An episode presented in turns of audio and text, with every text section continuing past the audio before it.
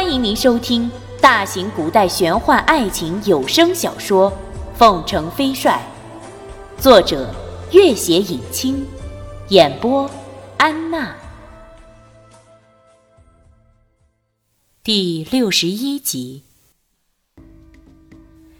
盘龙山一战，真木天尔亲自率领的五万大军，除了真木天尔本人和几十骑护卫队外，全部被歼灭。此刻，西宁府城内张灯结彩，大庆辉煌。虽然大捷，君玉心里却并不如将士们那般欢喜。他空置西宁府，屯兵玉树镇，造成迷惑真木贴尔的假象，才一举大捷。可是此次在绝好的时机下，居然因为一场沙尘暴让真木贴尔逃走，实在是一大憾事。他深知真木贴尔在草原部落有强大的号召力，加上他的一些旧部，百足之虫，死而不僵，休整之后，只怕卷土重来，又起战端。第二天，君玉刚安排好各镇守军的分配事宜，忽报有使节前来，君玉请进，却是比邻的西域驻地大臣派来的一名礼官。那李官先去西宁府，不见主帅，又立刻快马赶到玉树镇。原来李官是来有请西北主帅前去圣宫参观即将于月底举行的换袍节。每次换袍节，驻地大臣都会率领大小官员亲自去向伯克多致贺，还会邀请不少人士前去观礼。由于前任调离。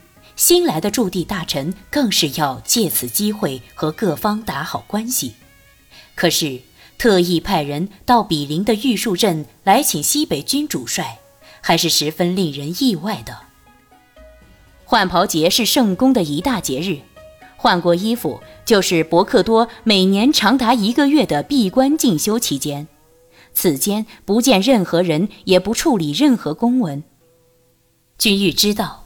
千机门的人前去调查秦师一事，一直隐隐担忧着拓桑的处境，就立刻答应下来。拓桑把手伸到窗外，良久，黎明的微光越来越强，他已经能够看清楚掌纹了。他知道自己一天的生活马上就要开始了。从他刚学会驱赶乌鸦的年龄。就开始了这样年复一年、日复一日的生活。他在黎明的微光里盘膝而坐，专心学经，稍有左顾右盼，叶师就会严厉地加以纠正。他用竹皮削好的笔，在擦上桐油的油漆黑板上学习写字，写好擦掉，擦掉再写。他虽然贵为伯克多，但是也不能袈裟烧皱，进食不能饱腹。走路不能仰头，睡觉只能屈腿蜷伏在一米见方的垫子上。慢慢的，他逐渐忘记了童年时候是何等羡慕封闭之外的那些小僧众一起玩石子、踢毽子、下棋的童心未泯岁月。慢慢的，他逐渐变得心如止水，气如瀚海，天崩地裂也不会眉头稍皱。可是。他生平的第一次外出，却不经意地将这种平衡打破。不知何时起，心不再如止水，灵魂有时也会站立。他一次一次把自己关在进修室里，默想佛祖的脸，可是，一遍遍浮现在眼前的却是那个黄桷树下灿然微笑、月下吹笛的翩翩少年。随后。这翩翩少年又幻化成韩景园密室里那身穿月白衫子的重伤身影，只是这月白衫子的身影却不敢让人细细回味，每每想象中途便模模糊糊烟消云散，如黎明时将醒未醒的梦，疏忽来去连不成片。他的书桌上空空如也，久无纸笔。自从有两页纸张被洒扫的沙弥无意间拾得后，他就再也不动笔了。年初，铁棒戒律僧和千机门的高手在圣宫外面的大街小巷终日逡巡，民间田园、歌楼酒肆，几乎翻底朝天，也没能够找出任何一个可疑的女子。如此折腾大半年，早已不堪其劳，最后得出结论上报朝廷：现任伯克多爱好诗文，随意涂写而已。可是他却明白，天南海北，今生只怕再难见到那翩翩少年一眼了。他静静地站在窗边，黎明下的掌纹已经完全清楚，朝露凝寒，掌心和心灵一样。一片冰凉。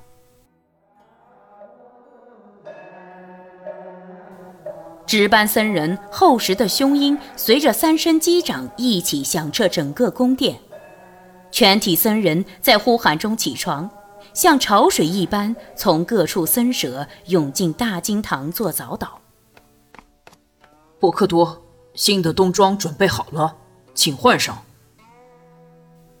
贴身僧人毕恭毕敬地奉上换袍节的冬衣，外面致贺的大小官员和观光的客人已经静静等候。和礼官道德驻地大臣的府邸正是冬月二十六日晚上，府邸门口早有一人亲自迎了出来，一见君玉，立刻哈哈大笑：“哈哈哈！久迎大驾，君玉来迟。”是不是要罚酒三杯呀？这新任的驻地大臣竟然是秦小楼，君玉大喜，快步上前。难怪会派人请我，原来是你。凤城飞帅此番大败真木贴尔，平定西北，塞外震动。即使不是我，相信别人也会派人恭请大帅的。哈哈哈哈！君玉笑了。此番前来，可有袁静他们的消息？秦小楼眉飞色舞的道：“袁敬七月底取得了对倭寇的一场大捷，估计不久就会肃清福建一带的倭寇，返回朝中。他的两个表妹都进入宫中，石兰妮被封为贵妃。”君玉虽然意外于石兰妮姐妹的入宫，不过仍然大喜。袁敬此番算是得其所用，可以大展身手了。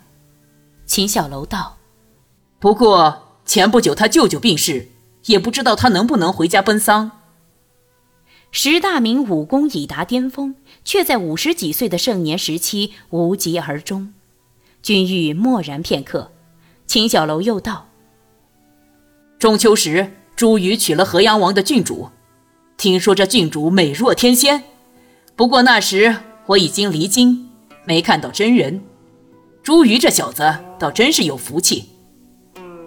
君玉笑道：“哈哈，那倒真要恭喜他了。早知道该托人送他一份礼物。那小子还缺什么礼物？没送也罢。”冬日的阳光升起在圣宫的顶上，庙间壁上壁画鲜艳，飞檐连绵。犹如进入了艺术的庙堂，潮水一般的民众静静地等候在空旷的场地上，老人、孩子、红男绿女，他们中很多人万里迢迢、三步一拜的到来，唯一的目的就是朝向这心中的圣地。而观光的客人们云集在大殿之外。偌大的换衣台下方坐满了以驻地大臣为首的大小官员，众皆肃立，静静等待着伯克多的登台。毫厘不差。当太阳照耀着飞檐上佛祖的眼睛时，一身新装的伯克多在仪仗队引导下，在朝圣者的虔诚的目光中走上台来，安然祥和的眼神抚过众生。初升的阳光是如此刺眼，君玉不由得闭了闭眼睛。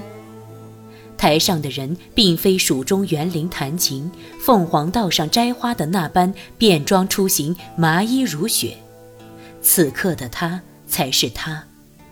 他完全遵从了他的本分，簇新袈裟，慈视众生，万众朝拜，红尘气绝。秦小楼已经领头在为伯克多献礼致贺了，一众官员紧随其后。秦小楼回过头来，见君玉站在那里，立刻向一众地位尊崇的西域僧介绍道：“这位便是威名赫赫的凤城飞帅，北六省兵马大元帅是也。”一干长期修行的高僧并不知道兵马大元帅是何人，可是听得“凤城飞帅”几个字时，却无不面色微变，因为他们早已得知，被毁的佛牙正是救活了一名号称凤城飞帅的少年。君玉一见他们面色微变，立刻猜到了原因，微微一笑，正要开口，一位拖着铁棒的执事僧快步走了过来，深深的行了一礼。阁下原来就是大名鼎鼎的凤城飞帅，感谢上次相救之恩。君玉一看，却正是他们刚入青海时救下的那名铁棒僧。这铁棒僧正是圣宫里负责纠察僧纪的高级僧官，名叫夏奥。君玉回礼，这时负责处理对外事务的赤巴大师也上前一步道。阁下就是刚刚在玉树镇大败真木贴尔的西北军主帅，赤金族大军常常入我境内掳掠牛羊马匹，如今得保安宁，却正是元帅的功劳。